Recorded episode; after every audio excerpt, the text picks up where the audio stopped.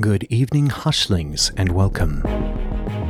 I present your preceptors to the underbelly of the void, the whispers of conjecture, and the known of the unknown. Thus begins the conclave of the Hush Hush Society. the global debt uh, bubble is at is at its peak, and um, it's becoming apparent, uh, given what's going on across the globe, that um, we're at the end. And due to that fact, um, we're going to see um, lots of crazy things in the financial markets. I think uh, we're going to see um, the credit markets become unhinged, the equity markets become unhinged. Um, you know, the Fed got a reprieve from COVID when they were able to, you know, the cover of COVID print 65% more money um, to keep this thing afloat. But we're at the end end days here, and a lot of what you're seeing in the response from global governments is what I believe is um, setting up a system to, um, you know, under the guise of medical tyranny, to uh, prevent uh, the riots that are going to ensue once this thing all unwinds. That's my personal belief, and I, I watch what people do know what they say. Greetings, Hushlings. Welcome back to the Hush Hush Society Conspiracy Hour. where we journey into the world of conspiratorial mysteries and dark truths. I'm Declassified Dave. And I'm Mystery Mike, and as always, we're joined by our very own CFO of Hush Hush Enterprises, Mr. Slick Frank Sanders. Uh, slick money, Frank Sanders here. What is going on? money, money, money. Ooh. I wish we had one of those dollar bill throwing guns right now from Spencer's Gifts. Just. We're going to need those for the strip club. Oh, dude. But fill it with Monopoly money. Set it to slow mode, though. I only want to spend $15. We imagine that the world and its citizens are ruled by sinister entities bent on evil at the expense of ordinary people. What if instead of this shadowy cabal, a publicly traded corporation was in charge of the majority of what we believe, see, consume, and are told? Everything you assume you own, the food you feed your family, and even the misery of a three year pandemic, all orchestrated from a corporate boardroom. Today, we'll be discussing the world's most powerful enterprise. It's been called the largest shadow bank in the world, and they control the narrative of every aspect of your life. BlackRock has investments in television, agriculture, restaurants, entertainment, real estate, energy, oil, news, manufacturing, airlines, automobiles, travel, technology, fashion, and pretty much anything else you can think of. They have the ability to influence elections, the media, the financial market, and global and domestic policy. It's going to be a big one, Hushlings, so strap in. But before we become enthralled into some primetime propaganda, be sure to check us out on all social medias. You can find us on Facebook, Instagram, and Twitter. You can also play some video games with us over on our Twitch channel. Same name, Hush Hush Society. We also invite you over to our Discord server where you, the Hushling, can chat with us, the Preceptors, about different topics and watch The X Files. That's right, 300 plus episodes of The X Files, Mulder and Scully coming at you. In our watch parties starting Sunday, May 1st at 7 p.m. Eastern Time. So if you need to find our Discord, go to our website, hushhushsociety.com, and it's in the top right corner. You can click on the link and join from there. And for everything Hush Hush Society related, you can go to our website, hushhushsociety.com. There you can find all of our segments from debriefings to declassified discussions and cryptid chronicles. You can also purchase merchandise. A lot of new threads are coming season six. Pepperoni your eyes, keep them peeled. It's going to be amazing. You can read some hush hush news and explore other conspiracies in our blog section. You also have the ability to leave that oh so special review.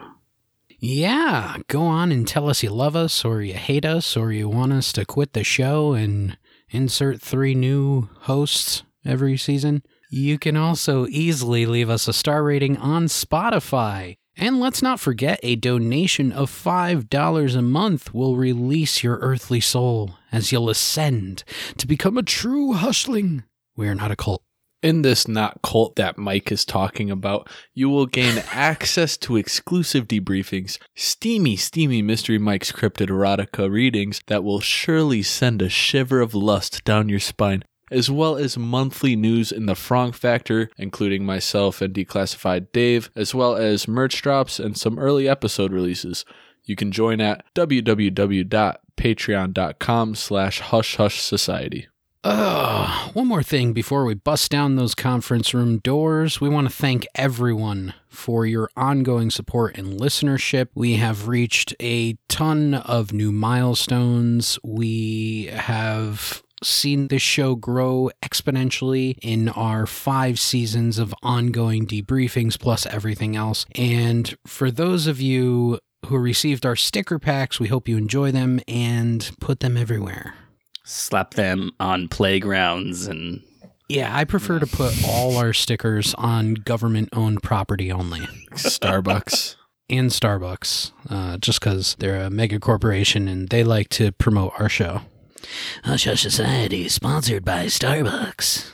Quick question is, is actually more of a thought that I just had. So, if we went on to claim that we were sponsored by a certain company, are we doing something wrong there? Like, let's say they're not really sponsoring us, but every show we opened up and we were like, yeah, we're sponsored by Starbucks. Is Starbucks going to come after us? Hushlings, Yeah. we are in search of a lawyer. That's right. Our podcast is looking for a lawyer to answer all of our lawyer type questions. Please reach out to us and let us know if we can pretend to be sponsored by Starbucks or Walmart or Target or any massive fucking conglomerate. Maybe Subway, Eat Fresh. Well, speaking of conglomerates, This debriefing is going to be a little different, as we've never done a deep dive debriefing without releasing two separate parts, other than our three part Holocaust denial series, which is ongoing. There is a lot to unpack here in this audit. Let's begin. Blackstone Financial Management was founded in 1988 by Larry Fink, Robert S. Kapito, Susan Wagner, Barbara Novick, Ben Golub, Hugh Frater, Ralph Schlosstein, and Keith Anderson to provide institutional clients with asset management services from a risk management perspective. Their journey began with a $5 million line of credit from Pete Peterson at the Blackstone Group, a large financial management firm based in New York. The Blackstone Group would own nearly 40% of the newly formed company. They would adopt the name BlackRock in 1992, and by the end of the year, they would manage $17 billion in assets, only four years after its inception. 17 billion in 1992 is a lot of cash. especially in such a short amount of time. Four years? That's pretty fucking quick. That's exponential. Over the next 15 years or so, BlackRock would go on to grow its assets through acquisitions and business growth to close to 400 billion. Jesus. It's a lot of money, folks. That's a lot of money. In 2008, things got a little bit interesting for BlackRock as they were hired by the United States government to help with the aftermath of the recent financial crisis, where predatory lending practices to low income homebuyers were used. The housing bubble absolutely just burst, and an excessive risk taking by financial institutions all contributed to this economic disaster in which BlackRock was a pillar of. Kind of a funny thing is that they were hired by the US government for something that they were a major part of mm-hmm. contri- contributing to a financial meltdown that they pretty much set in motion or helped to set in motion. Now they were hired for additional resources to mitigate those issues. I asked my mom actually this morning because she works in finance. I was like, "Oh, have you ever heard of BlackRock?" She goes like, "Oh yeah, we have tons of stuff with them." And I'm like, "Okay, that's all I need to know." The Federal Reserve authorized BlackRock to oversee Bear Stearns and American International Group's $130 billion debt settlement, and shortly after, in 2009, BlackRock became the number one asset manager worldwide. There's also two others, Vanguard and State Street. And generally, if you see one or two of them, you're gonna see the other. Every time. It's hard to say who is more domineering in this position. I would say BlackRock so far, just because of that whole Federal Reserve thing. And as you'll see through the debriefing, they have certain assets and certain things that they are a part of that Vanguard Group is not. Not to take away from the fact that they both equally own a shit ton of everything in the world. Very true. Very true. We mentioned Larry Fink. You might be asking, who is Mr. Fink? He's an American billionaire. He's an American billionaire businessman born in Van Nuys, California, and just happens to be the CEO of BlackRock. He has three children, and Joshua, his eldest son, was the CEO of the now defunct hedge fund Enso Capital. Mmm. It's alright, Mr. Fink got the bucks. Generational wealth, boys. Generational wealth. Eat up off my plate, son. He earned a BA in political science from UCLA in 1974, later receiving an MBA in real estate at the UCLA Anderson Graduate School of Management in 1976. Shortly after, his career began at First Boston, a New York based investment bank where he was one of the first mortgage backed security traders and later oversaw the bond department. He increased First Boston's profits by up to 1 billion. He was successful at the bank until 1986 when his department lost 100 million as a result of his incorrect interest rate prediction. What a dumbass. Yeah. what a what a dumb fuck. Fucking stupid idiot. What a stupid billionaire bitch. you really fucked it up, Leonard. Fink co founded BlackRock and became its director and CEO under the corporate umbrella of the Blackstone Group while retaining his positions after BlackRock split from Blackstone in 1994. BlackRock then ultimately went on to become public in 1999. As of 2018, Fink's net worth was estimated at $1 billion and holds a seat on boards of the Council of Foreign Relations and World Economic Forum. He was also ranked 28th on Forbes' list of the world's most powerful people. Lucrative Larry is also a longtime donor and supporter of the New York City Police Foundation. Of course he is. He probably rolls around with that little, like, I donate to police plaque on the back of his cars. I'm friends with Giuliani. Nah. and he's on the board of the Boys and Girls Club of New York. Sus. Wonder how often they have Well, pizza. Yeah, you're in New York. You got the Clintons. You got Giuliani.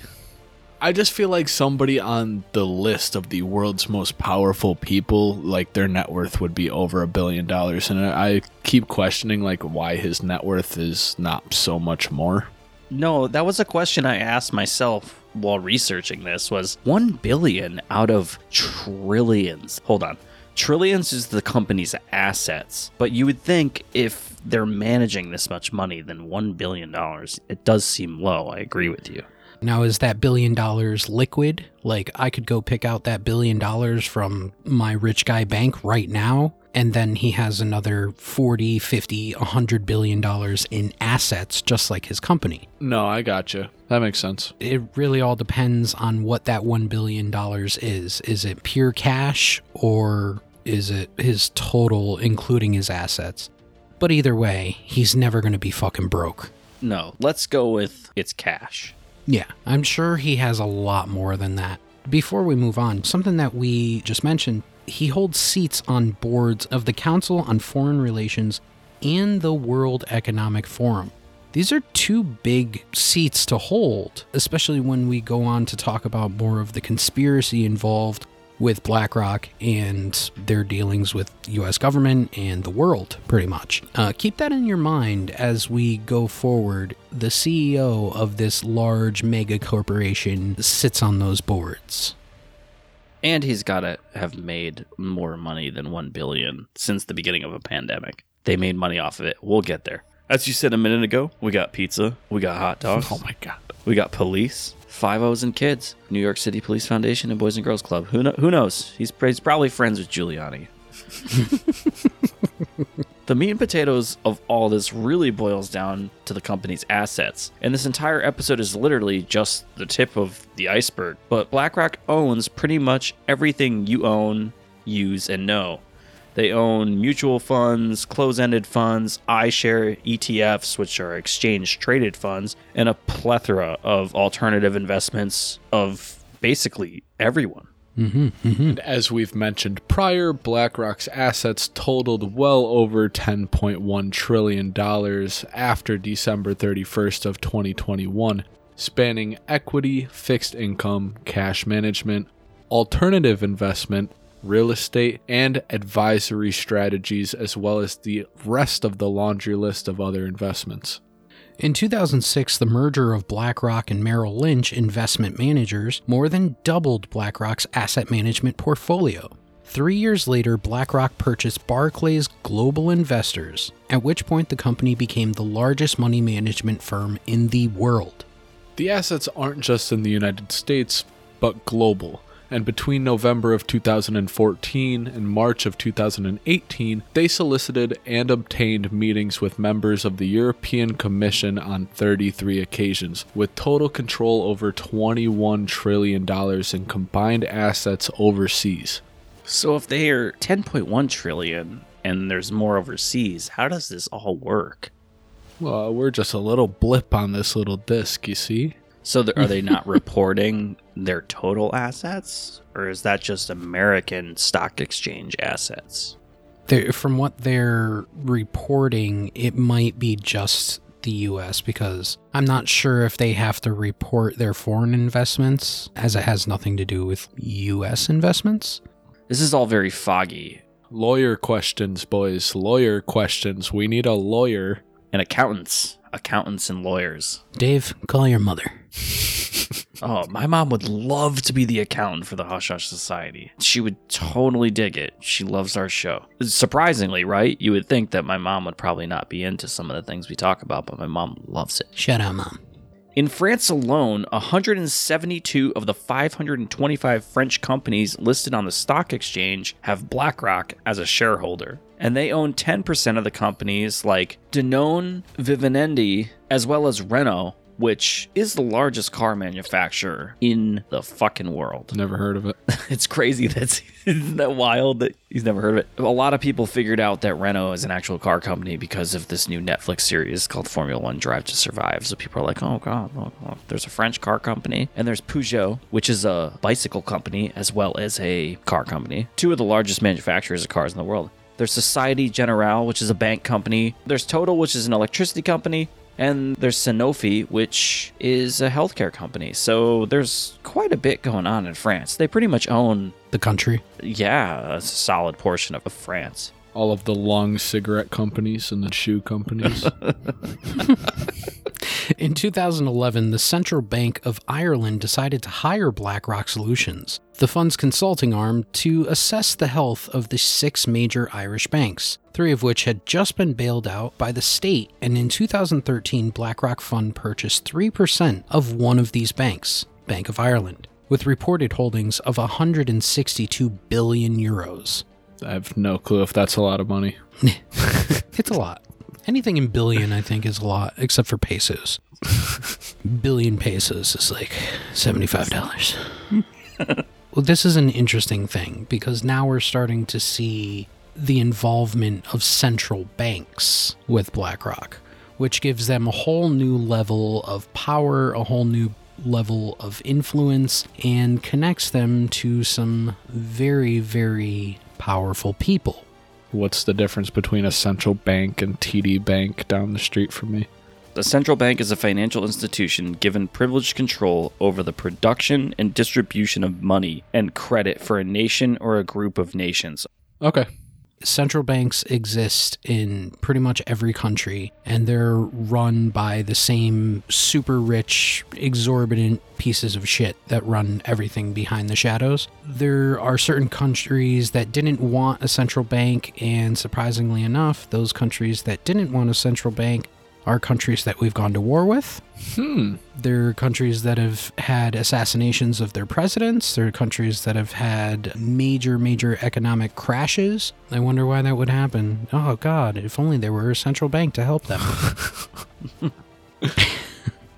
Now that I've been enlightened as to what a central bank is, I can tell you that the Central Bank of Greece commissioned BlackRock Solutions to analyze the loan portfolios of 18 banks in 2011, and again in 2013 for the portfolios of the four largest banks. They used the fictitious operating name Solar, rented modest offices in Athens residential area, and gave its employees armed guards. Suspect. Big suspect. Hmm. How many Webster Bank tellers do you think have a personal arm guard to take them home every night? Literally none, None. of them. I've seen the people at my bank. They don't have guards. I walk to my Wells Fargo and they don't have personal guards. They don't even have guards in the bank. No, That's there's true, just some that's old true. decrepit guys standing outside. Not even. Good morning. Not even. My bank is inside of a grocery store, so that tells you everything you need to know. My bank is the bodega down the street that cashes my checks for four dollars. Nice, nice. Well, it doesn't stop there. In Spain, four of the largest real estate developers today have BlackRock among their investors, as do six of the largest Spanish banks. And BlackRock Solutions analyzed the loan portfolio of the national banking giant ING in 2012. And then again in 2013, the real estate assets of all Dutch banks there's a lot of numbers there, but th- these small percentages, even if it's like 3%, 5%, 10%, that's billions of dollars. But here they're just analyzing those dollars, right? They're analyzing for a fee. Oh, okay, okay. but also take into account, you know, a lot of people they would think to themselves, BlackRock just has these assets in small percentages and in small portions. Well, let's say that you had even 1% of 90% of the companies and banks that exist throughout the world. You would be mega super fucking rich. Now imagine that BlackRock owns up to 13% of most of these massive companies. So you can start to see how much money this asset management company really holds and how much influence that holds over these companies. Now you would think, uh, well, 13% isn't much, but they are also managing the risks of those companies, making them profitable or not profitable, and taking those assets and making more money off of them. So it just it goes on and on and on. Huge company with a lot of money. We'll just take 13% of 10 different countries, industries, or banks. Central banks alone, yeah. So a small percentage, 1%, up to like maybe 4, maybe 5%, will make this company rich as hell. Because if they have hundreds or even thousands of shareholders at a small percentage, boom, tons of money. The list doesn't stop there with all the other countries like the UK, Belgium, Switzerland, and Germany all having the majority of their industries owned by BlackRock. So, again, more countries, more stuff to own. They also operate in Central and South America, the Middle East, Japan, China, you name it. But one thing stood out, and that's Mexico. It always does. BlackRock has acquired stakes in Mexican toll roads, hospitals, gas pipelines, prisons, oil exploration companies, and coal fired power plants since 2012. Former Mexican President Enrique Nieto called them, quote, the white collar financial mafia, end quote. Bold statement from the Mexican president. Definitely. For example, infrastructure projects produce higher returns than stocks or bonds, which was profitable for BlackRock. In its 2013 annual report, BlackRock included a section titled, quote, The Infrastructure Opportunity, which explained how its massive funds, particularly pension funds, could fill the gap governments needed to modernize and upgrade their public works. So that's one thing that is scary to think about. And one thing that I didn't really know about or think about is the Vanguard Group, especially, and BlackRock own tons of retirement plans and pension funds, things of that sort. So, like, my retirement plan and pension is owned by the Vanguard Group and managed by the Vanguard Group. Yep. We're so fucked. that is a ton, a ton, a ton of money. And that's a lot of asset to manage between these two companies just in retirement alone. Now, let's say that there was some sort of financial meltdown within these companies. then that would mean the pensions and retirement funds of millions of Americans would be gone. Poof, in a second. But that brings into account the thought that the US government had given us that certain companies are just too big to fail and we need to bail them out. Not saying that BlackRock or Vanguard would ever need to be bailed out, but just goes to show you how much power they have between just the two companies alone. Yeah. They literally have your life from the age of 65 to death in their hands. They have your life birth to death, really.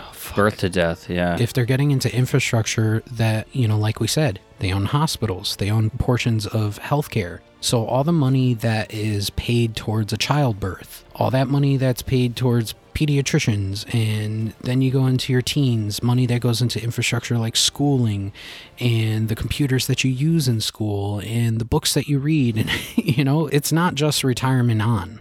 just the information that you're fed as a child can be influenced by the people that are operating these groups. Easily. So, Especially when they own publishing companies too.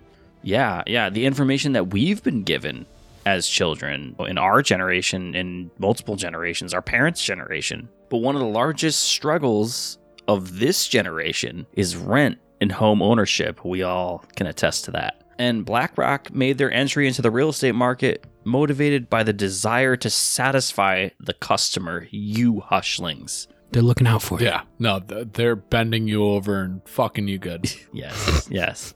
Because you, customer, have amassed a massive debt and an obligation to pay that debt as a result of your financial mismanagement. Shame on you. When real estate and asset management companies raise the value of houses and make the price of rent in the housing market go up, it's your fault that you can't afford it. You bought that 55 inch $400 TV because you decided that that was a splurge. So fuck you. You can't own a house. I wish it was just back in 2008 where I could have like no job and eight kids and just get like a $900,000 house. You can still do that. Fuck. Don't. Live in a blue state. Real estate is a highly emotional asset class, so when a faceless entity purchases even a small number of homes from regular home buyers, literally robbing you, emotions are heightened. And the frightening reality isn't that institutions have taken significant shares of the US housing market, BlackRock owning $60 billion.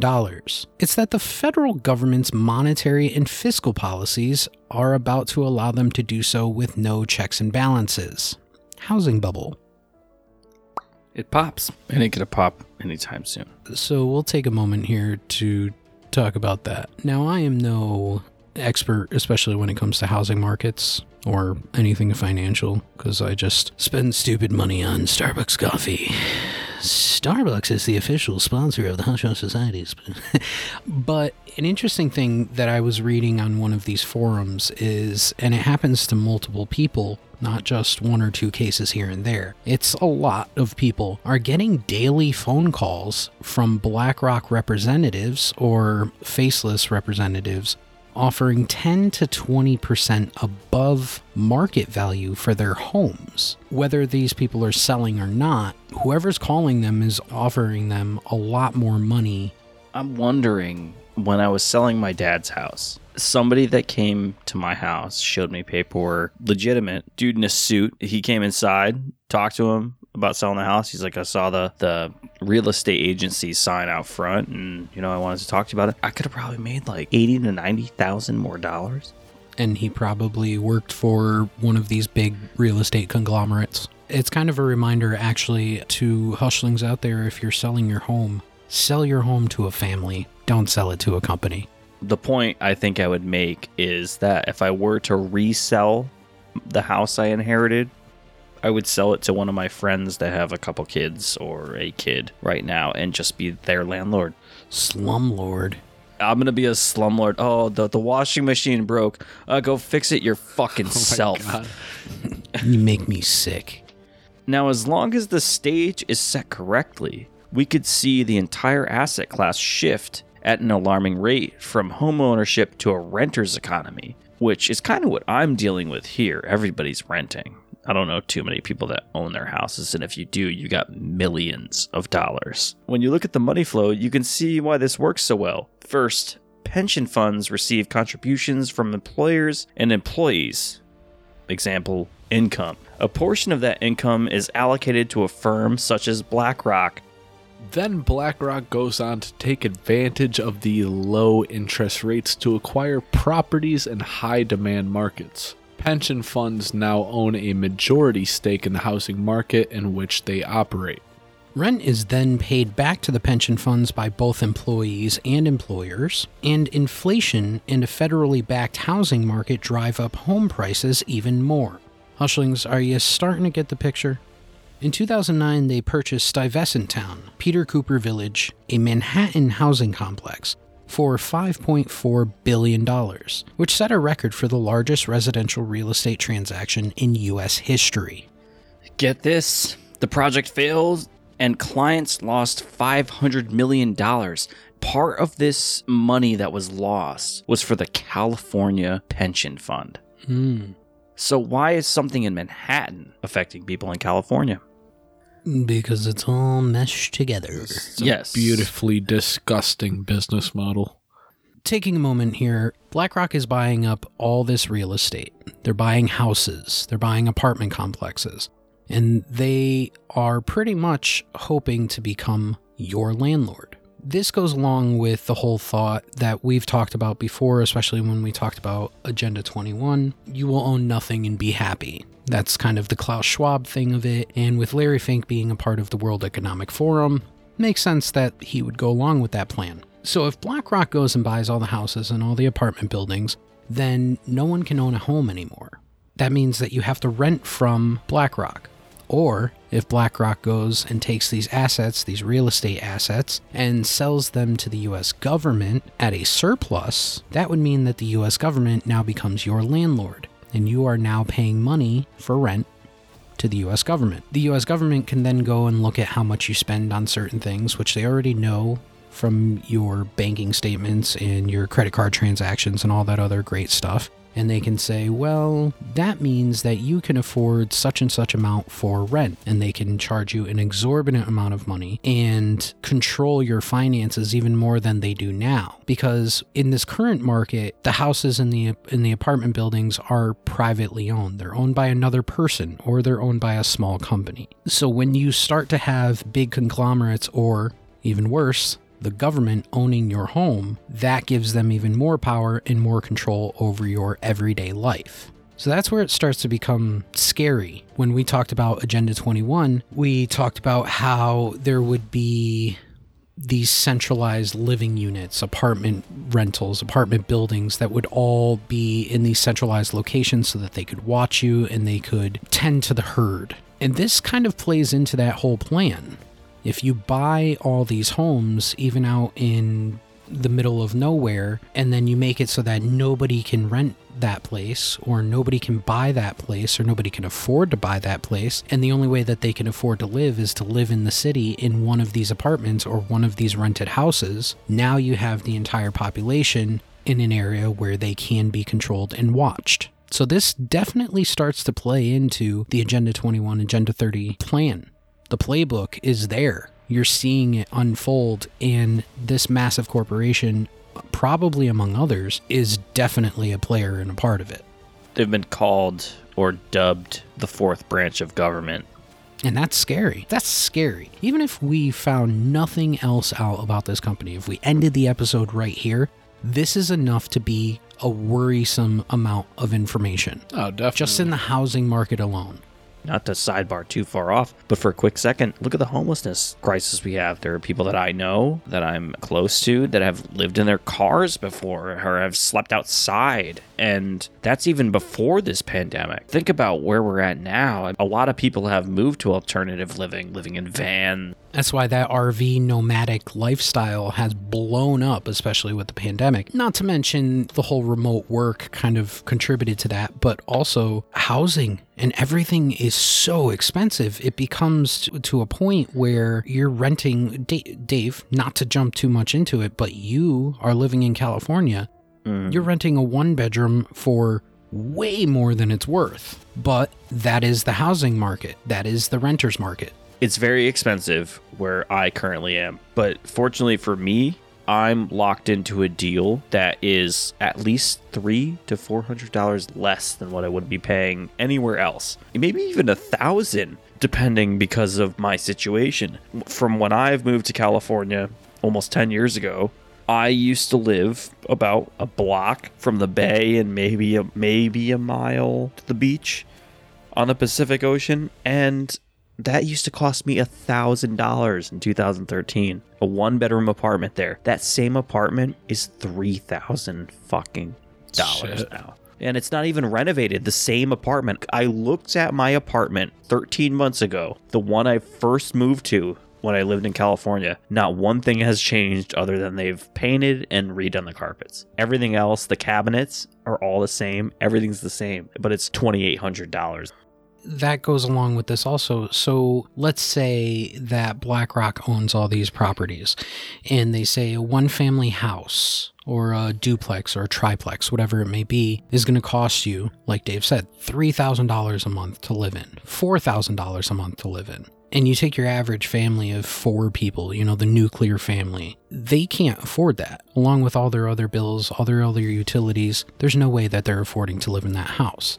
Now the government comes or BlackRock comes and they go, We know this is expensive. We know that you can't afford to live here, but we have a better option. We can go and we can take this three bedroom inside of this massive apartment complex down in the city. You'll be right in central central to everything, and it's only going to cost you 1500 bucks a month.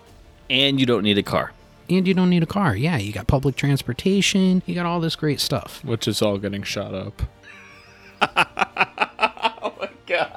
Jesus.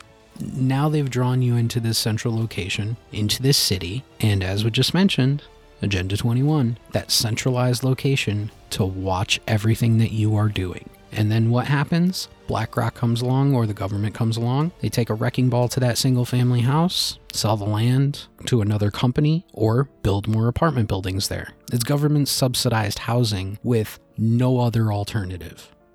Okay, so you pretty much just halfway answered my question. Since you're like really familiar with this whole BlackRock real estate scenario, are they buying up plots of land and building on them, or are they like more focused on these inner city pre existing structures that they can put people into? Or are they like also interested in buying up plots of land and building communities there that they can also shove people into? It's funny that you mentioned that actually. BlackRock is currently focusing on the real estate market. So they're buying single family homes, they're buying multifamily homes, they're buying apartment buildings, pretty much domiciles where people are living. Bill Gates and the Gates Foundation is buying up land in mass. Okay.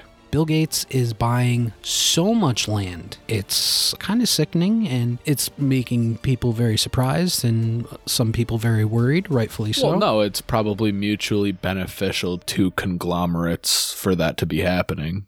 Mhm. Because if you look at that same scenario, now that same nuclear family says, okay, we can't afford to live in this single family home for $4,000 a month. We don't want to live in the city. So what we'll do is we'll go buy a piece of land, we'll pay a contractor, we'll build a small home, and we'll end up spending less money to have that done with the land in the house than it would be to rent this single family home and better off for us and our family than to live in the city in these apartment buildings. But if somebody has bought the land, i.e., Gates or the Gates Foundation, they're not going to sell the land, then there's no land to buy, which means there's no plot to build on, mm-hmm. which means there's no house. So, what is your option at that point? You can't afford the house, but you can afford the government subsidized apartments. Forcing your hand. I look at it this way, and it's it may be just a stupid example, but it's something that I look at often. Look at every futuristic sci-fi movie that exists. Mhm. With the bulk of them, I would say 99% of them, there's no houses. Nobody lives in a house. Blade Runner 2049. That's exactly it. You live in these high rises, vertical living, not horizontal living, vertical living. Because you can pack more people into a vertical building than you can even if a building was a mile long and it's all centralized. You keep everybody where they are. Look at a lot of the apartment buildings that are built in cities. They have the apartment buildings which will go from floor 4 up to 2025. But the ground floor up to floor 4 is grocery stores. It's mm-hmm. boutiques. It's a mall. It's car services. Whatever it may be that you need in your home, we want to keep you there. And that's what they do. They make it so that you are less likely to leave your home. Now, a lot of people would say, why does the government want you to stay in your home? Why would they want you to be in your home all the time? Wouldn't they want you to go out and spend in the economy and do all these things to propagate the taxes and propagate their funds and monies? No, because if they can offer everything that you need in your own apartment complex and you never leave your apartment building or leave your apartment building very, very sparsely, that keeps you in more control. Think of prison. That's a prison. It's a prison that doesn't have gates, it doesn't have bars, but Garen goddamn teed, you're being treated the exact same way. We've all felt like we've been in kind of a prison at least since March of 2020. I think anyone that is listening to this can feel that there's been some point of their life where they're like, dude, I gotta get the fuck out of my apartment or I gotta get out of my oh, house. Yeah, freedoms freedoms were stripped away, literally. I just feel like it broke the human race. But that's what it was meant to do, Dave. Yes, yeah, exactly. That's why we call it the pandemic. The pandemic had nothing to do with crashing an economy or anything like that. What it really had to do with was control. Keep people inside their homes, and if you want to go outside your home, make it so uncomfortable and almost unbearable that nobody wants to do it. You want to go to the store? Put a fucking mask on.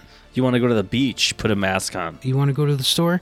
Get your vaccination. Oh, don't breathe near me. Stand six feet away. Do this, do that, do this, do that. Everything that had to do with the fucking pandemic. Now, add the element of fear. Well, you could catch the virus. The virus could kill you. It could kill your kids. It could kill your grandparents. Everybody in your family could die from this virus. Maybe it's better that you stay inside your home. Use Amazon.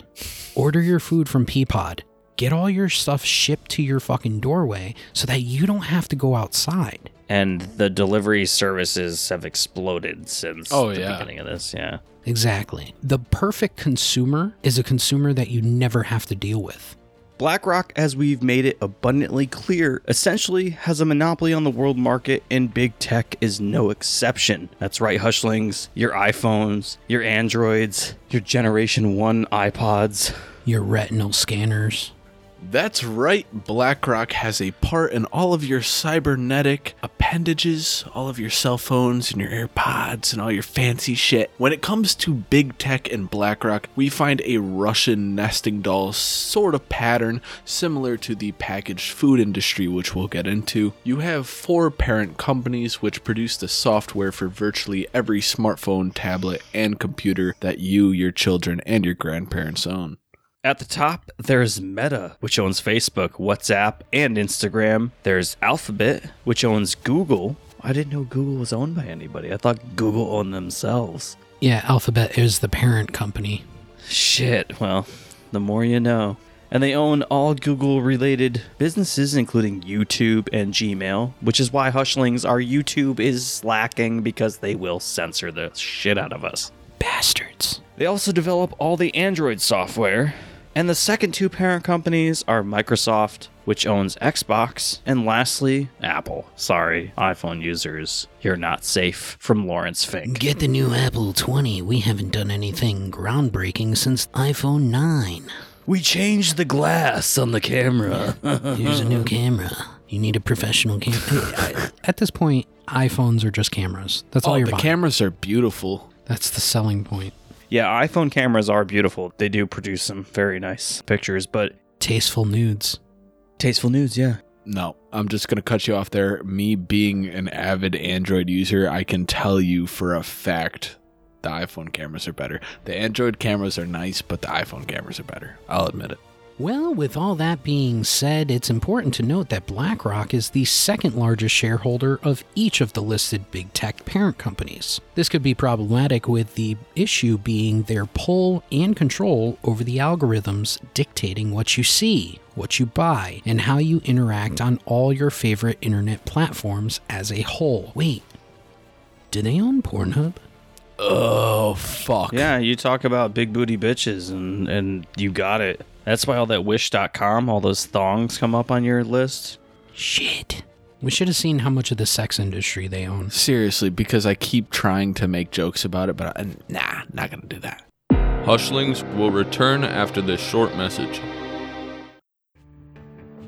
Greetings, Hushtillians. Put on your rain gear as we journey to the jungles of Africa to examine a group that broke away from the Catholic Church in Uganda's Kanungu district. We look at the group's leaders, its history, the belief system, its rigid ideology, and how the believers live their lives on a daily basis. They believed in the mission delivered by their founders, of signs and visions of the Virgin Mary. who spoke of an impending apocalypse during the turn of the century that never came. As a result, over 900 of its members died. in the belief of salvation. In reality, they were brutally murdered. After a further inquiry, investigators found corpses which were burned and poisoned. Some even appeared to have been strangled. Originally labeled a cult suicide, it was concluded that it was a mass murder. Carried out by movement leadership. Grab your passports and forensic kits as the Hush Hush Society Conspiracy Hour infiltrates the religious cult The movement for the restoration of the Ten Commandments of God, in Debriefing 48, streaming Monday, May 9th. The Kanungu Massacre.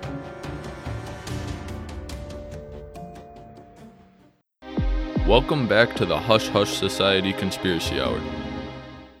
BlackRock also has the largest stake in weapon manufacturing through its United States aerospace and defense investments. Fink wrote in his annual love letter to shareholders, quote, other companies should be aware of their impact on society, end quote.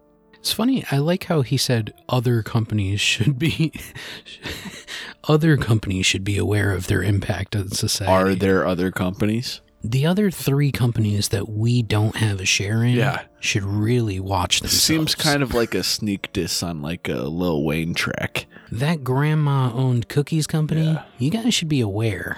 It's a diversion tactic. You know, there are other companies that are out there that are, you know, shark hungry. Look over there. Well, we do this. But Hushlings, how hungry are you? Because the next area of business might whet your palate or make you sick to your stomach. You decide. This is an excerpt taken directly from BlackRock's website. Quote The Nutrition Fund seeks to maximize total return by investing globally at least 70% of total assets in the equity securities of companies engaged in any activity forming in part of the food and agricultural value chain, including packaging, processing, distribution, technology, food and agricultural related services such as seeds, agricultural or food grade chemicals, and food producers. End quote. Mmm, those beautiful GMOs. No, top to bottom, seeds to packaging. See, and that's where we talk about them having control of you from birth to death. It's literally in everything. Everything that you participate in and that you buy and that you own, you just gave a penny or two to BlackRock. Hushlings, we've been riding the roller coaster for the last hour or so on the upslope. We're about to hit gravity in a second because this is when it really gets crazy when you start to hear who's involved. And this is just like we said in the beginning of this debriefing, just the tip. I wonder if BlackRock or corporations like BlackRock has anything to do with like the depletion of heirloom fruits and vegetables. You know how like that the GMOs kind of cease the reproduction process of Mm-hmm. certain produce. I mean, I'm sure the conglomerates have something to do with that. I mean, it keeps you eating their fucking garbage. Absolutely. If you think about it, BlackRock owns all these parts of agriculture and the food chain. If you have a big stake in GMOs and companies that produce GMOs, then you would want to get rid of heirloom or organic food that is not grown through GMOs because that only is a way to take away from your money and your funds. We should definitely do some sort of GMO episode This nutritional fund has over 351 million shares in it, with Costco, Grocery Outlet Holding Corp, and Nestle Holding totaling 4% each. Some of the major brands that their toes are dipped in are PepsiCo, Coca Cola, Nestle, General Mills, Kellogg's, Unilever, Mars, Kraft Heinz, and of course the list is endless. Although it is ironic that PepsiCo and Coca Cola aren't even competing. So BlackRock owns about 10.1% shares of both these companies. hmm As does the Vanguard Group. They own a bulk share also. It's the same exact thing with all of the big tech. All of the big tech is constantly competing for your money. Are you going to buy a MacBook or a Windows 11 tablet? Are you going to get an Android or an iPhone? It doesn't matter. All of the money's going to the same exact place and the same people are selling you different shit. God, we live in a fucking Ponzi scheme. It sucks. That brings up a question for me. In all these industries and everything that we've been talking about, if there is no actual genuine competition between these companies, then that brings down the idea of a capitalistic society. Because a capitalistic society is built on competition between companies and gaining more money and making more money for those companies. If you have all these companies that are supposed to be competing against each other and they're all working in unison in actuality behind the curtain, then it's less of a capitalist society and more of what did we call it? A corporate oligarchy. I'm sure there's some sort of gray line to that. Like, I'm sure at some level there's competition, but like you said, behind the curtain, it's all one big same thing. Like mentioning Coke and Pepsi, I'm sure Coke is not going to Pepsi and saying, hey, here's our secret recipe. Yeah. The cocaine recipe. Here's our secret list of chemicals that we're selling to people. So I'm sure that's not happening in a cooperative fashion. But when it's these people that are beyond the companies that own parts of these companies and they're saying, you guys should sell to these people. And then they go to the other company and they say, you guys should sell to these people too. And mm-hmm. you guys should market to these people. And oh, yeah, you guys should market to these people too. So it's like, yeah, I guess what you're saying, like at a company level, I'm sure it's still competition based. But like I said, behind these curtains, it's all one thing. It's all going into the same bank account. It's the big shadowy government guy in the background with the two little drawstring puppets with the little crosses. It's Larry fucking yeah, Larry Fink. You might be asking yourself, what about fast food? That's right. Ba-da-ba-ba-ba. You're loving it. I'm loving it. We're all loving it. BlackRock owns at least 10% of McDonald's. That's right. They own 10% of the McGriddle that you ate this morning. There's also Starbucks as well as No. Yeah, yup, Starbuckingsons. That's right. Also, Yum Brands, which owns KFC, Pizza Hut, Taco Bell, The Habit Burger Grill, and Wing Street. There's so many others. And places like Chili's and like there's just so many places. But one place that they dropped in 2017 was Burger King. They dropped the BK Lounge. Why would they do They that? They have no shares in the BK Lounge. it's not profitable anymore. Do you think that secretly Burger King is fighting the good fight and they're just like BlackRock and Vanguard can't own our company? I wish it were that true. All along, Burger King were the heroes. No, I. They're Cheeto covered chicken fry mozzarella sticks. Maybe there actually is a Burger King. the king. Can we take a moment and RIP Starbucks? Damn it. No, not RIP Starbucks. I will give them a lot of money. Starbucks no longer sponsors the Hush Hush Society. Let's see. Dunkin' Donuts shareholders. All of the fucking urinal companies in the world own Dunkin' Donuts. Urinal company. Yeah, they, they brew their fucking coffee over fucking urinal cakes. That's gonna hit worse than the whole flat Earth episode.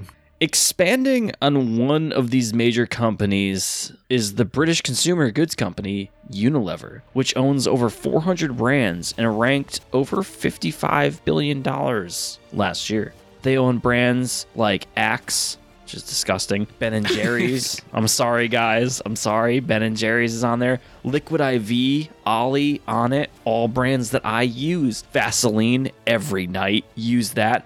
Hellmann's, also known as Best Foods on the West Coast. They also own Lipton Tea. Lux, Rexona, Degree, and Lifebuoy, etc., etc. And as of 2022, BlackRock owns 216 million or so shares of Unilever, PLC, ADR, whatever the fuck their company's called, representing 8.5 of total ownership of the entire company. So all of these brands listed. Now I thought to myself in the beginning of this research, not much of my life is going to be affected by this. And I'm like, hmm. and as I'm doing research on this topic, I'm sipping from a water bottle a packet of liquid IV. And I took Olly vitamins early in the morning. And I probably had Ben and Jerry's last month.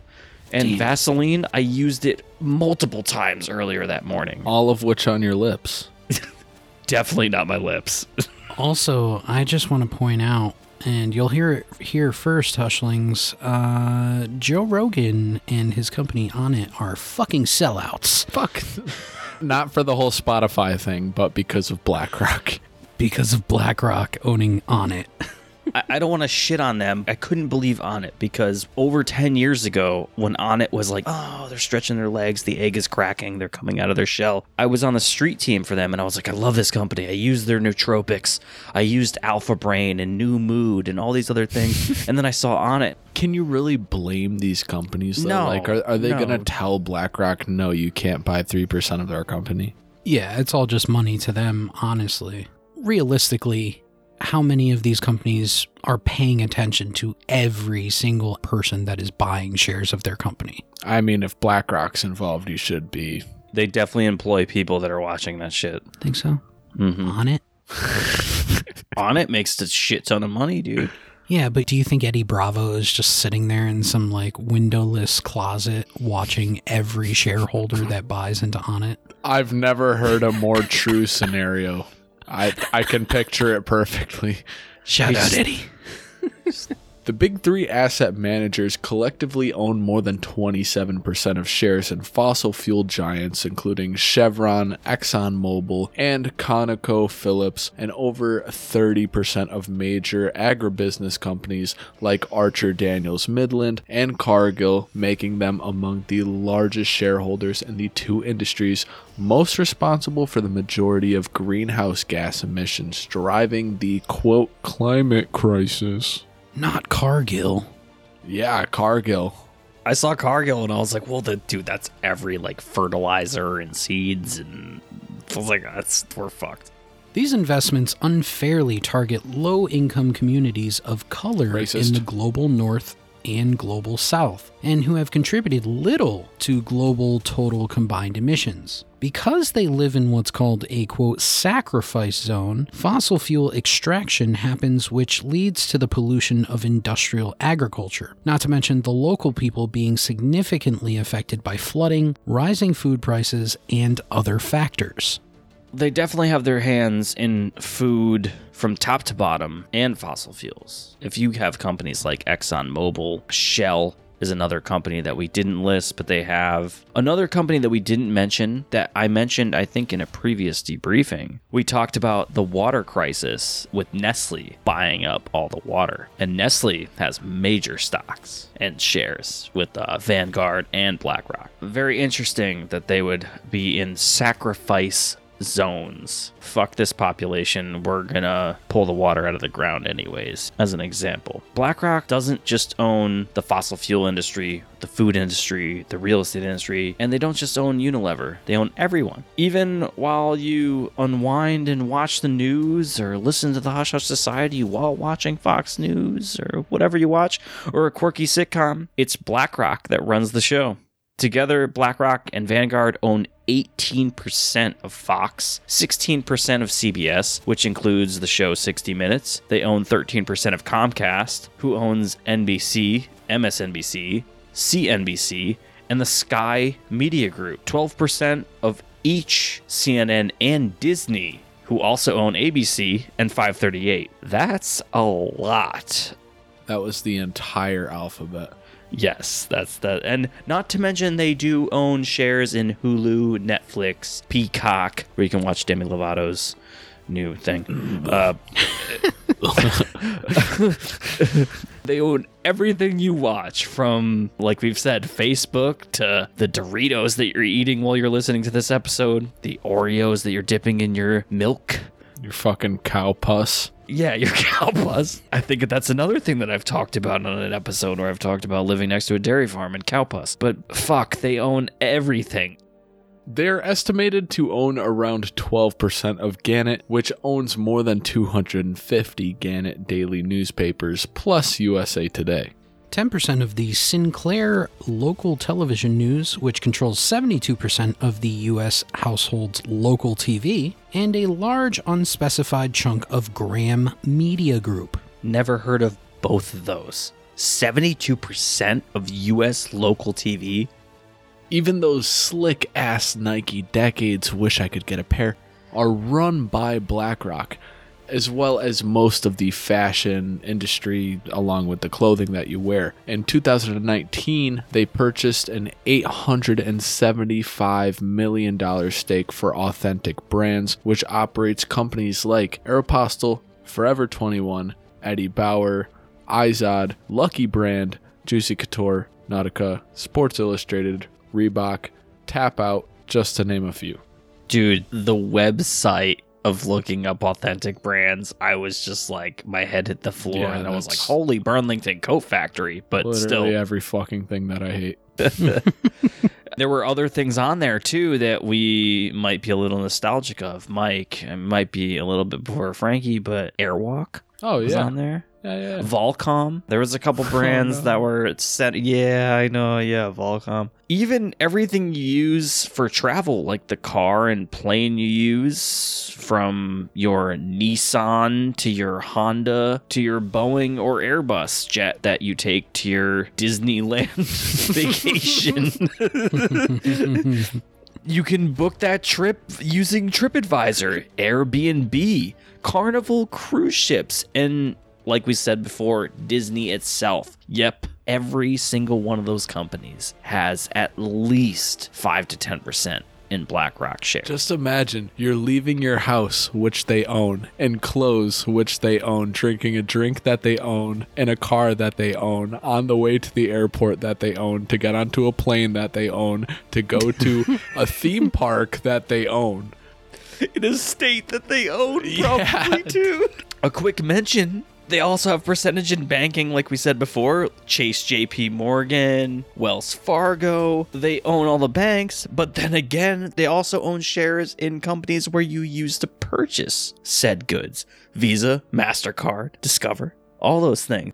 Let's also not forget that we have mentioned Vanguard Group and State Street, which are also asset managers, and they're the biggest, like BlackRock. These asset managers also own shares of each other's companies. Absolutely. Mmm. So it's not even a competition between the largest of the large groups behind the curtain. Boys, I just want to update you on Pornhub status. So, Please. Pornhub is owned by the parent company MindGeek. MindGeek is one of the largest adult pornography uh, conglomerates, and they had their debt bought out by Glendon Management. And guess who owns a large stake of Glendon Management? No. Damn it, boys. Wait. Shut down the browser. What do you mean porn conglomerate? So like are all those big porn websites owned by the same company? Is that what you're telling me? Because they have different videos. You better use DuckDuckGo, bro. MindGeek, they say it's a privately held Canadian company, which is owned by these two guys that started it, and they own Pornhub, RedTube, YouPorn, as well as adult film production companies Brazzers, Digital Playground, Men.com, Reality Kings, Sean Cody, and WhyNotBi.com. That's Dave's favorite. So all of the largest adult film or adult industry companies are owned by MindGeek. So they influence what you fap to. Do because they pick up on all these companies. That's why I'm not I'm not confessing anything, but you know, when you look at all these companies, they all look kind of the same and you're like, "Oh, wow, look what the fuck." Dave has lifetime subscriptions to all of them. Dude, I have elite status. I've ascended. That's why he was so happy about the Vaseline. Yeah, I can literally get you a lifetime membership for $20. Hit me. Got you. So it's safe to say that the bed you wake up on, in the apartment you rent, the food you eat, the clothing you wear, the car you drive, the gas you put in the car, the store you shop at, the brands you buy, the money you use to buy all those goods, and the social media, movies, and news that you're encompassed in are all controlled by BlackRock, including your porn. BlackRock has for sure influenced the stock market, and they purchased millions of shares of AMC and GameStop in an alleged effort to short sell and cause chaos in the stock market. What a clusterfuck that was. Yeah, they did it mm-hmm. successfully. Also, in 2003, Larry Fink helped to negotiate the resignation of the CEO of the New York Stock Exchange, Richard Grasso. You may ask, how does BlackRock manage to make sure the trillions of dollars flow in without a hitch? Aladdin is an artificial intelligence software. Its job is to keep an eye on the world markets and make sure nothing goes wrong. Particularly for BlackRock or any of its clients, it assesses investment risk by analyzing data over thousands of computers all over the globe, striving to manage the financial ecosystem of the world efficiently. Data or data, boys? What's the debate? It depends on the context. Depends on who I'm talking to. Okay. Wow, Okay, glasses or no glasses? Okay, so enough said. Tomato, tomato. Over 240 clients depend on this software to make them as much money as possible, and it continues to since the financial crash of 2008, successfully managing 21 trillion and counting. Damn, it's a lot of money. You know, we should get our hands on some Aladdin software. Dave's mom To the moon, boys. I'll talk to my mom. Yeah, ask her to get that Aladdin software. put it on a flash drive. BlackRock executives proposed the economic reset in 2019 that ultimately went into effect in March of 2020 during the beginning of the COVID 19 scamdemic, which provided the perfect opportunity, an emergency for which the central bank could appoint an independent expert to avoid a financial crisis. Okay, before we move on, I've heard this time and time again that the world economy completely collapsed in August of 2019. And they hit it. all of a sudden in November, reports in China are coming up that there's this weird virus. Then all of a sudden in December, people in the United States start getting sick. Mhm. Then in January, more. February, more. March, total fucking chaos. Yep. In my opinion, I think after all this research, BlackRock, they might not have anything to do with COVID 19, but it was a great cover. Oh, but they do. oh but they do. we get into that. So I, I heard the same conspiracy. Well, I read it and read it the fact that the global economy collapsed and something bailed us out, and the way to cover the collapse was the inception of COVID 19. Hmm. It's kind of like when Donald Rumsfeld said that we lost uh, $2.3 trillion, and then all of a sudden the World Trade Centers were hit the next day and everybody forgot about it. Yeah, yeah. I mean, that's the playbook, right? You cover up one disaster with another. I will say it is a very intriguing thought because Yeah. it might be worth looking back on how the economy was doing because all that is is obviously recorded somewhere but it might be interesting to look back on how the economy was doing in the summer and fall of 2019 I wasn't doing very well financially when it came to my job market, when it came to getting hours in the industry that I was working in. It was a very busy year for the service and hospitality industry. 2019 was probably my slowest year Mike mentioned a quote independent expert which was appointed by BlackRock. It also received a no bid contract to manage a $454 billion slush fund, which will be used to leverage more than $4 trillion in Federal Reserve credit. As a result, BlackRock is playing both sides, primarily buying its own funds on behalf of the central bank. Uno, reverse. The Federal Reserve itself turned to BlackRock to assist in the purchasing of distressed securities during the pandemic, meaning the central bank actually relinquished its historic independence and agreed to combine monetary and fiscal policy with BlackRock. That in itself makes them a massive entity and a scary one that has tons of power. Scary power. As we're talking about the pandemic, if you think they don't have their hands in healthcare and these folks didn't make money off of it in the last few years, well, then you're wrong. As of 2022, they owned at least 5% of substantial shares for companies like, listen closely, Pfizer, Moderna, AstraZeneca, McKesson, Murderers. eHealth, and St. Jude Medical. That's why you never donate to St. Jude's. Bum, bum, bum. AstraZeneca is the the jab that's killing athletes overseas, right? It is, yeah. 25 year olds having massive cardiac arrest? Yeah. Hmm. Listen, it has nothing to do with vaccine, Dave. Vaccines are safe and effective. You should trust the science. Dr. Fauci told me that if I get the 17th booster, You get a cookie in the mail. my third eye will emerge and I will see sound. You listen. You may ask, did their purchasing of healthcare assets ramp up during the pandemic? Yes, they did. And it's safe to say that they probably own more than 5% now. Getting the jab, as I said, I think in a previous uh, episode, I was walking by a school and I saw the vaccine van. It was a Dodge Caravan with wacky waving inflatable arm tube men outside. They had sandwiches for the kids that just got stabbed on their way out from school. I like the donut one. Yeah, the donut. There was probably donuts, probably cookies. Free beer was good. Yeah, free beer was an incentive. They were for the- offering such weird things. Yeah, Ever since I got the COVID shot, every time I go near a 5G tower, I get really aroused. Mm. he just has an uncontrollable boner. Honey, I don't want to call your dick Slick Frank Sanders tonight.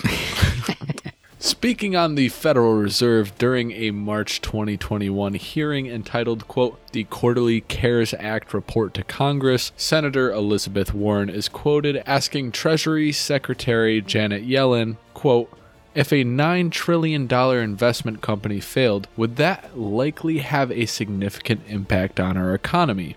Yellen said, quote, it's not obvious to me that designation is the correct tool. Warren said, Wait just a minute. Designation is what gives the Federal Reserve its increased oversight power. Is that correct? Yellen conceded the point, but said, quote, The Financial Stability Oversight Council had already looked into this matter. End quote.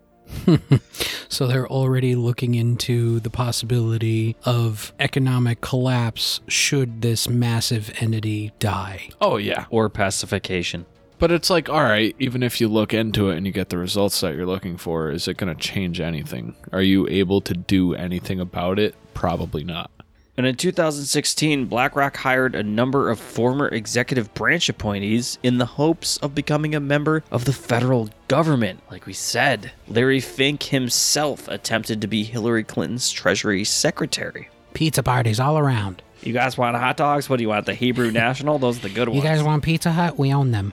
Deutschmacher is my favorite.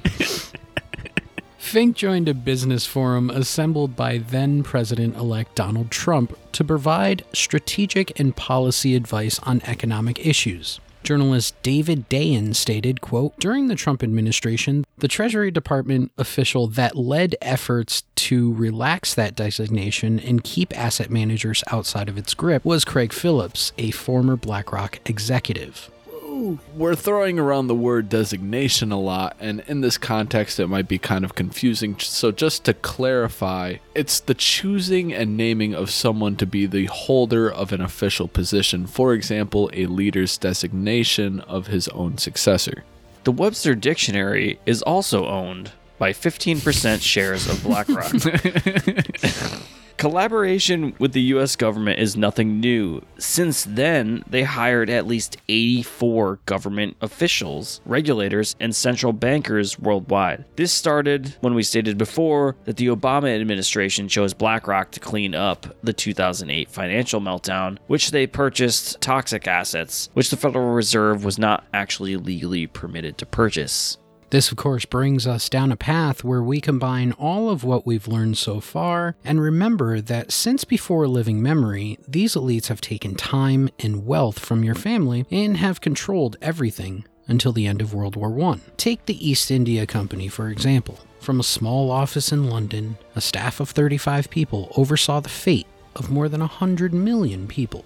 The hyper globalists. The hyper elitist World Economic Forum, who Fink was a part of, held its 50th annual meeting in Davos, Switzerland in January of 2021. Hosted by Prince Charles and sponsored by glowing anti democratic monopolists such as BlackRock and JP Morgan. The theme was the Great Reset, a proposal to rebuild the economy sustainably in the aftermath of COVID 19 in the World Economic Forum video, eight predictions for the world in 2030. The very first prediction is, as you've both stated before in this episode, you'll own nothing and you'll be happy. As the WEF explained on its website, quote, by 2030, all products will have become services. You will say, I don't own anything. I don't own a car. I don't own a house. I don't own any appliances or any clothes. Shopping is a distant memory in the city of 2030 whose inhabitants have cracked clean energy and borrow what they need on demand. It sounds utopian until it's mentioned that your every move is tracked and outside the city live swaths of discontents and the ultimate depiction of a society split in two. Andrew Goff mentioned, again, I have to say, Andrew Goff mentioned a society split in two.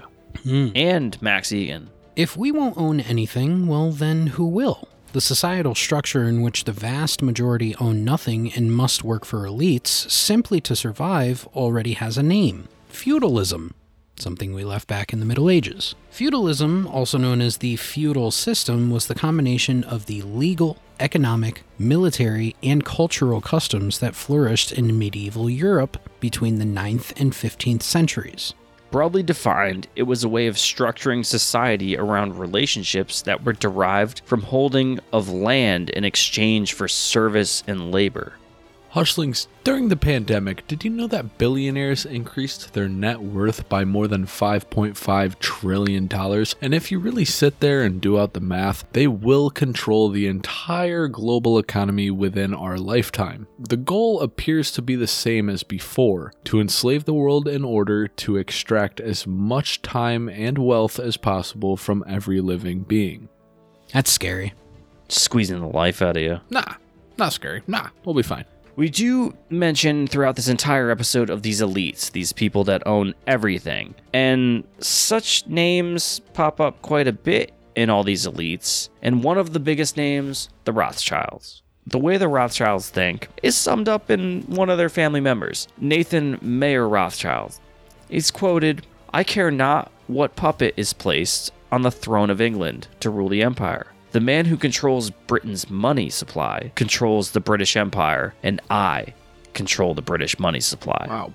Big dick energy from this fucking guy. Yeah, that is some swinging fucking monstrous arm Shrek dick shit. That brings up something that I think every conspiracy theorist and every person who has two brain cells has often thought about. We know who's in charge. They have no problem telling us who's in charge. So, what do we do about it? What do we do about the people who control the money flow, the billionaires, the trillionaires, the people who have so much money that money's not even real anymore? Do we stop working? Like, I don't see a solution to it in which will hit these people in the pockets or take them out of power. There's an answer. Hmm. We get a million people, we storm Antarctica. And we leave this fucking shithole. We leave this shithole behind and we go to the rest of the fucking planet. That's it. We're escaping to Agartha. That's it. In 2002, BlackRock formed a strategic alliance with Rothschild Australia Asset Management Limited to provide global fixed income investment management services to corporations and individuals in Australia. There's also Joshua Rothschild, who is listed as BlackRock's current vice president. It's also kind of interesting that one of the 89 offices that BlackRock owns and operates is in the Rothschild Center on Rothschild's Boulevard in Tel Aviv, Israel. This could all just be speculation, as with everything that we've said, but the Rothschilds are a part of the Big 13, the richest families in the world, accompanied by the Rockefellers, the Kennedys, the DuPonts, uh, the Corsinis, one that you haven't heard of, maybe. And they have controlled everything for quite some time now, and will continue to do so long after you're dead. Speaking of the future, in more recent news that made us look ahead, Larry Fink has promoted the idea that the use of cryptocurrency could be boosted because of the current Russia Ukraine conflict. And he is quoted The war will prompt countries to reevaluate their currency dependencies. BlackRock clients have shown increasing interest in digital currencies, including stable coins and the underlying technologies. This comes as no surprise as BlackRock prepares to offer its investors a new crypto trading option, of course, controlled and managed by them. Also, in his 2020 annual open letter, he stated that environmental sustainability is a key goal for BlackRock's future investment decisions. In this letter, he explained how climate will become a driver in economics, affecting all aspects of the economy this diving into cryptocurrency is a very interesting thing. So, a lot of people talk about how cryptocurrency is decentralized. Oh, yeah, it takes power away from the, the banks and it takes power away from the government to tell you what you can do with your money and what you. Listen, if you have investments in cryptocurrency, unless you're making millions of dollars and pulling that out immediately and just you're making money hand over fist, you're wasting your time because the whole decentralized thing is a myth if it was truly and utterly decentralized, you would not be getting taxed for cryptocurrency every year. They wouldn't be able to tax you on something that's decentralized. That's a great point. Let me tell you, I bought some crypto last year and had to claim it on my taxes and was taxed on it that whole myth about it being decentralized oh, the government can't do anything about it, nobody can steal your shit, which is another myth because as we've seen of late, somebody did break into the blockchain and stole a bunch of people's fucking money very quickly. There's a lot of myths surrounding cryptocurrency, a lot of myth surrounding the blockchain and things of that nature. So I would be weary moving forward. I know that I certainly am, especially when it comes to these cryptocurrencies. And we have warned before about digital currency and the ability to no longer hold a dollar in your hand but have a credit logged into the system. There's your piece of advice from me. Cash is king, baby. Cash is king. Yeah, but it's not worth anything because there's not buy that much gold. gold in the. Just buy there's, gold. there's no gold. Just buy In, gold. There's no gold. No, the Anunnaki took all the gold. No, there's gold. Yeah. Everything that's left on the earth is fool's gold. The reptilians would have taken it with them. Absolutely. Well, as promised, Hushillians, let's jump into some juicy Reddit articles for the capstone of this monumental financial pyramid. The user Suspicious Parsley, love that name, posted, quote, I found out the other day that BlackRock controls world finances.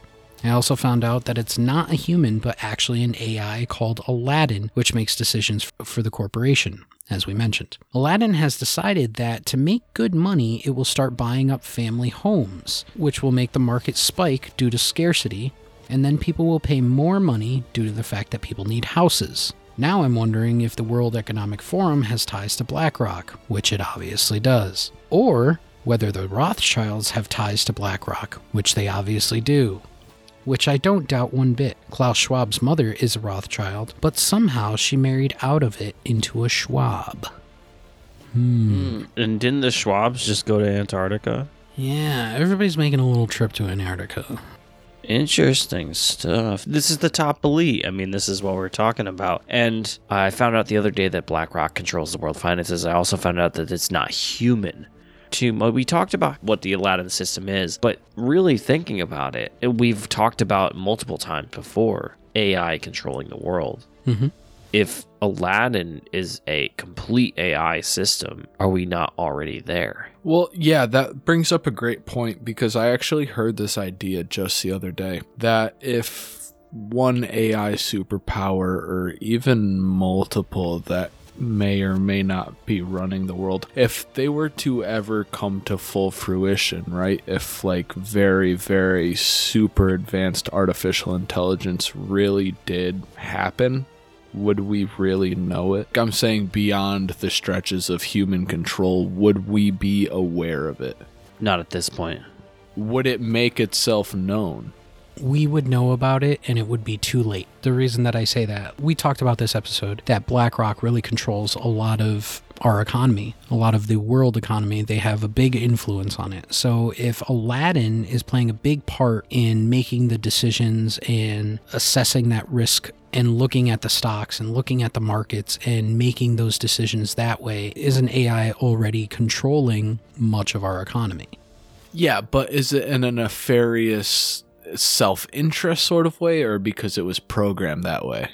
it's because it was programmed that way but let's say that that ai becomes self-aware and says i know that if i tanked all these food companies then there would be a food shortage and that food shortage would lead to mass famine and death let me destroy all the food companies. And that's almost scarier than the thought of an AI taking over completely because the AI that controls the economy can work in slight and know that human beings value the dollar over everything. So, in order to save themselves, they would sell off more shares of these food companies and help the AI tank those companies, which in fact would help the AI destroy the food supplies or the companies that supply them.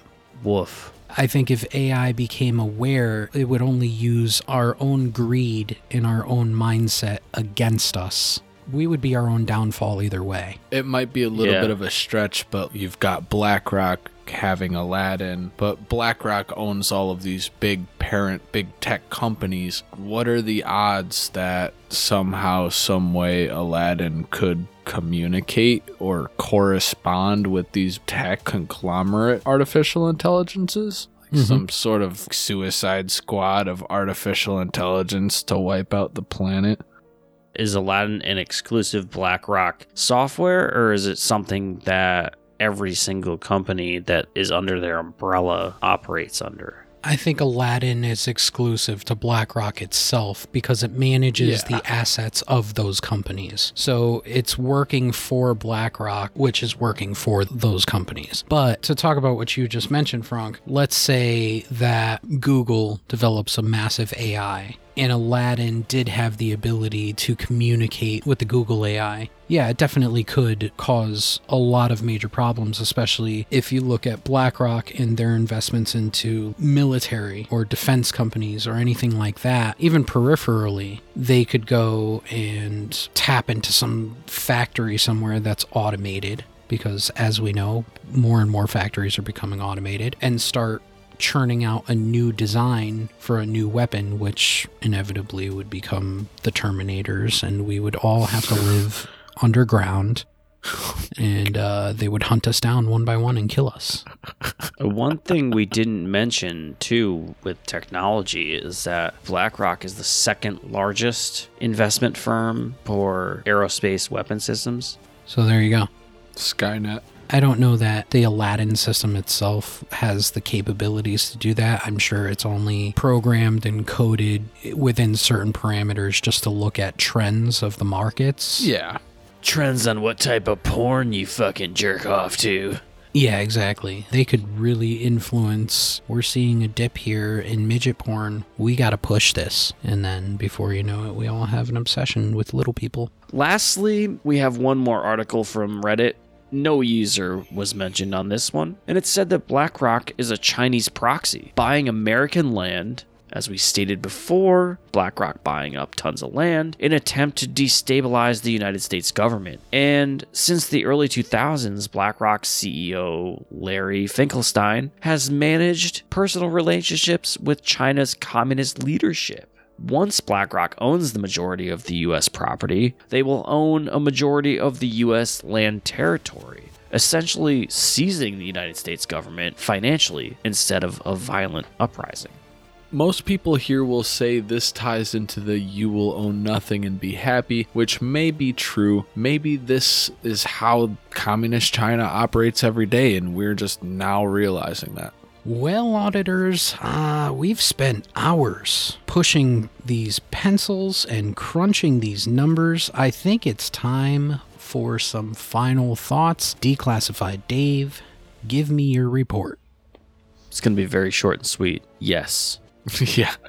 the short and sweet description of what we've just talked about for quite some time. I don't know if it's terrifying, but how long has this been going on is one of my major questions. And the second major question is when are we all going to be completely fucked? Because we've been fucked in the last three years. So when are we going to be like, oh, that whole shopping cart full of groceries you got? Yeah, your money doesn't mean nothing anymore. So that's the only thing that freaks me out about this whole thing is that they clearly own everybody and there's nothing you're going to do about it. But when is it going to collapse, collapse, collapse? Final thoughts? BlackRock? Yes.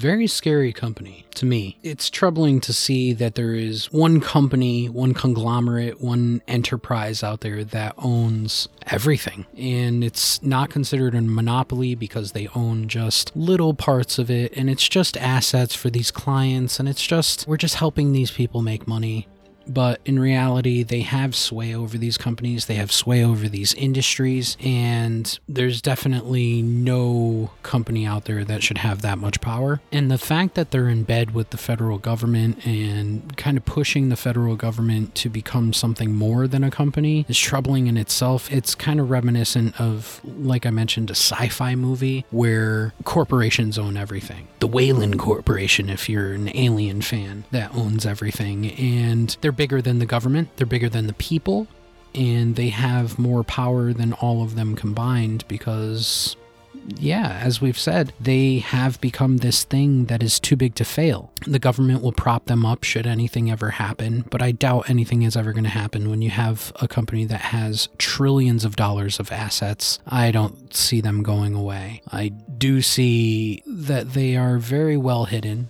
There's not a lot of people out there that understand that these companies exist BlackRock and Vanguard Group and State Street. You have no idea that they own everything and that they control everything and that everything in your life from A to Z is them. And that in itself is is worrisome. I will leave it at that. I think we easily could have gone on a lot longer, probably even made a part two to this, because as this will be our longest episode, I still think that we only scratched the surface when it came down to BlackRock and maybe their involvement with a lot of world governments and our own government and the way that they manipulate the markets and the way that they may even have ties to older groups. That remains to be seen. We'll take a look at it maybe in the future. We'll do a little short one. I think it's good that we've done one of these deep dives. It's been almost two years since we've been a podcast, and I think we Mhm. should do more here and there. This one we could have definitely done another 20, 30, 40, 50 fucking pages of because it's just it's just endless. It's a scary thought. Slick Frog Sanders, let's get your final thoughts on BlackRock Asset Management. Frog's final thought. prison song System of a Down. No, but for real, you as a hushling, you might be concerned. This all might be news to you. You might be appalled and disgusted. Your life is a lie. You are owned. Everything you own is owned. All of your money is owned. Your wallet is owned.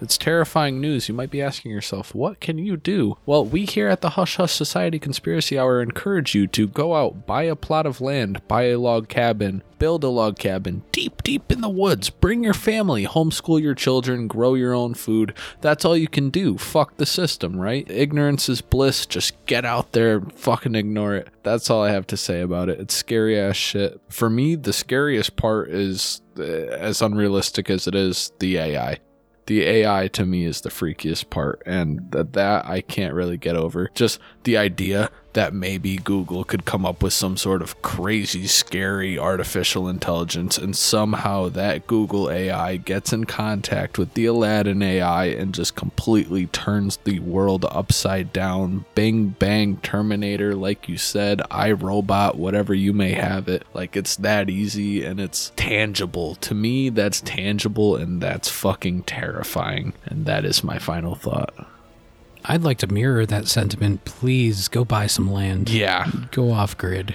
Buy a van, buy some containers. What else can you do? Stop eating? Stop going to the grocery store? Everybody listening to this right now just decided to go stressy at McDonald's. I mean, hey, I'm I'm guilty of it. We're all guilty of it. People do that. That's going to take care of the final paperwork of this portfolio. Hushlings, was there anything that we should have discussed? Did we miss anything in our extensive deep dive? Did we leave the board meeting for lunch too early? Did we forget to carry the decimal point? Let us know your thoughts on this and any other topic. You can reach out to us at our email at contact at hushhushsociety.com. Tune in for Debriefing 48, where we travel to Uganda and investigate the deaths of over 900 members from the cult religious group of the Movement for the Restoration of the Ten Commandments of God and the Kanungu Massacre. Streaming everywhere, Monday, May 9th. as well as a brand new exclusive debriefing for our patrons will be available Thursday, May 19th. And of course, one last thing, Hushlings, before you go on this long debriefing. Tune in on June 6th for our 50th debriefing and 5th live show, where we will delve into transhumanism and infiltrate the Yellow Sand Society. We'll recap season 5. We'll do some host trivia, giveaways, maybe a shirt, maybe a hat. We'll see. Most definitely some stickers. We'll do some hot takes and a sneak peek at new things coming in season 6. There is a lot. One more time, that's Monday, June 6th, 7 p.m. Eastern Time, 4 p.m. Pacific Time. Put your cloak on, hold hands with your friends, have them cut out little pieces from your eyelids, and watch out for more details coming soon. I can't wait to tell people about season six. It is gonna be a real hootenanny. And thank you again for attending another debriefing of the Hush Hush Society Conspiracy Hour. I'm Declassified Dave. And I'm Mystery Mike. And I'm Stick Frank Sanders. Until our next debriefing, remember the best kept secrets are hidden in plain sight.